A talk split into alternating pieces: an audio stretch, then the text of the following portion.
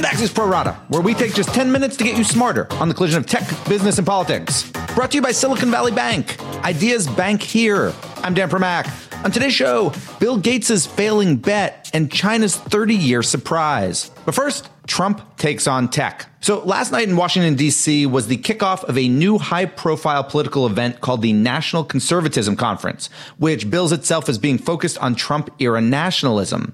And the kickoff keynote was provided by Peter Thiel, the billionaire venture capitalist known for writing the first big check to Facebook and who has sat on its board ever since. He also co-founded Palantir, which kind of is Silicon Valley's stealthy answer to Booz Allen Hamilton.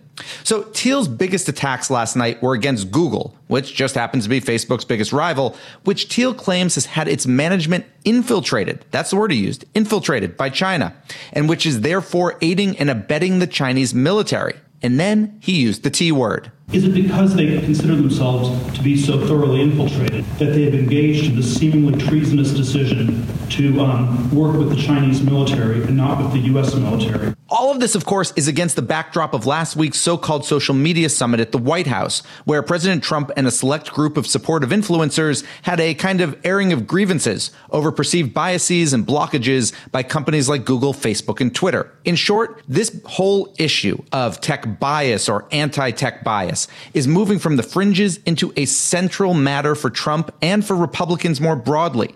How it gets resolved could impact how all of us communicate with one another and the future of one of America's fastest growing and most lucrative industries. In 15 seconds, we'll go deeper with Axios tech reporter David McCabe, who was in the room last night for Thiel's speech. But first, this. Silicon Valley Bank strives to provide banking services at your pace quick, nimble, and always looking ahead.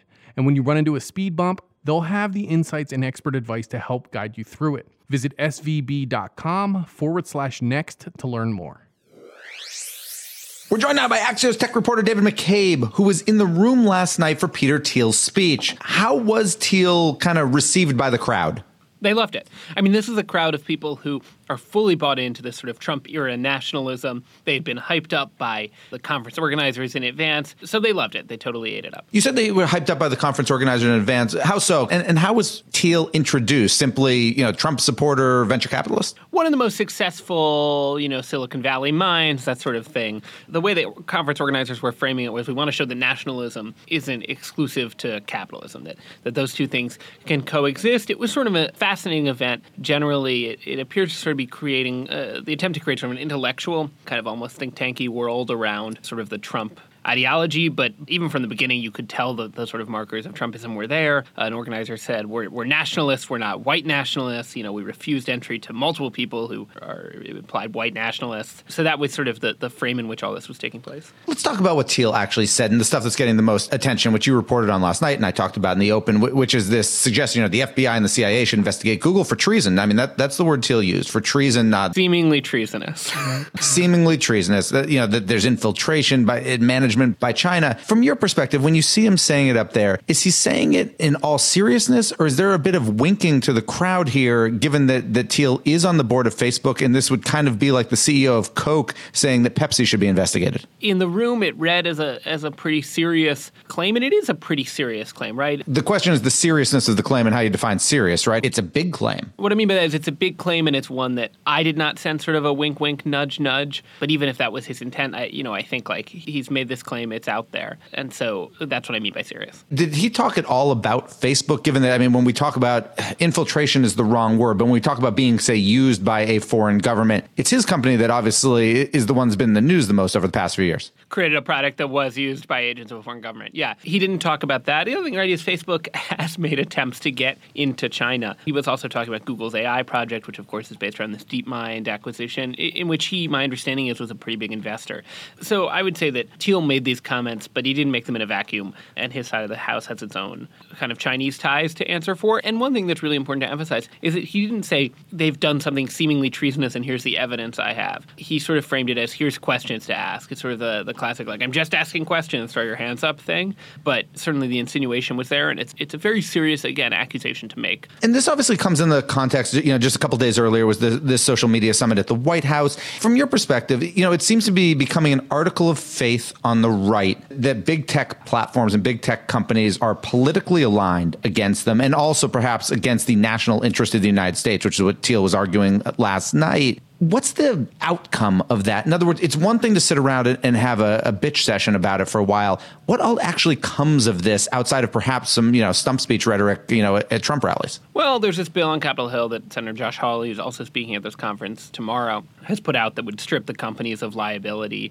protections for user-generated content if their moderation wasn't politically neutral. I don't think it has any co-sponsors yet. It's not really going anywhere. And it seems to be an impossible thing to prove, right? They have to prove a negative, correct? Prove that their decisions were free of bias, not somebody accusing the companies of having bias. The bill punts it to the FTC to some extent, right? Congress can attempt to pass whatever law it wants. I don't see them trying to pass this, but is it possible that there are other legislative proposals that tie into these sort of mostly unsubstantiated accusations of anti conservative censorship? Sure, but for now, I, I, think you're exactly right. It's going to be a mostly rhetorical issue. And since you're in D.C. And you, and you talk to these folks, if you're the big tech lobbyists themselves, whether they be for Google or from Peter Thiel's company Facebook or, or from Twitter, et cetera, what exactly is their strategy right now? Or do they just throw their hands in, up in the air? Because while you and I have been talking about kind of the attacks coming from the right, there have been plenty also coming from the left. What's kind of their checklist right now on top priorities? To answer T, all of the above. These companies have vast, sprawling lobbying operations. And in fact, you know, for listeners who aren't necessarily aware of how these, these lobbying shops work,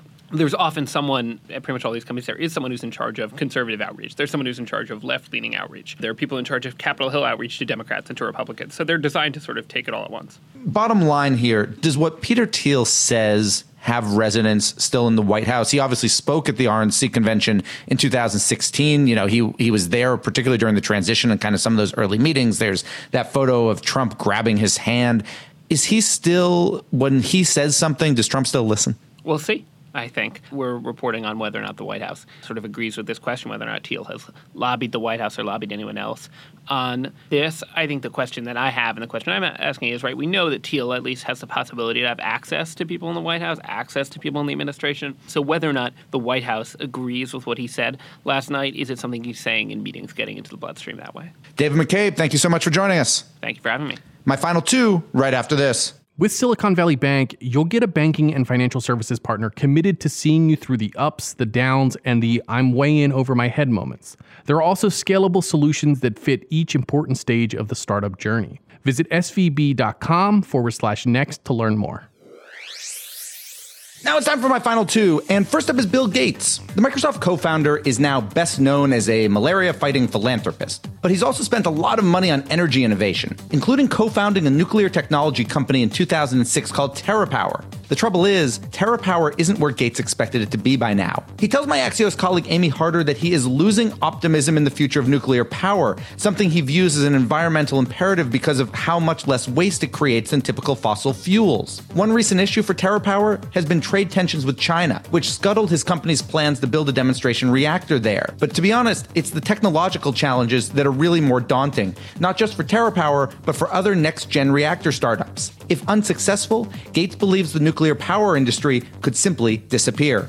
And finally, this morning, China reported that its economy expanded at the lowest rate in nearly 30 years last quarter, with GDP coming in at 6.2%. So blame trade tensions or maybe just what had to eventually be a slowdown after three decades of growth. But either way, it could result in the Chinese government redoubling investment and consumer consumption measures on top of its existing and expensive infrastructure efforts. And we're done. Big thanks for listening. And to my producer, Tim Shovers, have a great National Tapioca Pudding Day. And we'll be back tomorrow with another Pro Rata podcast.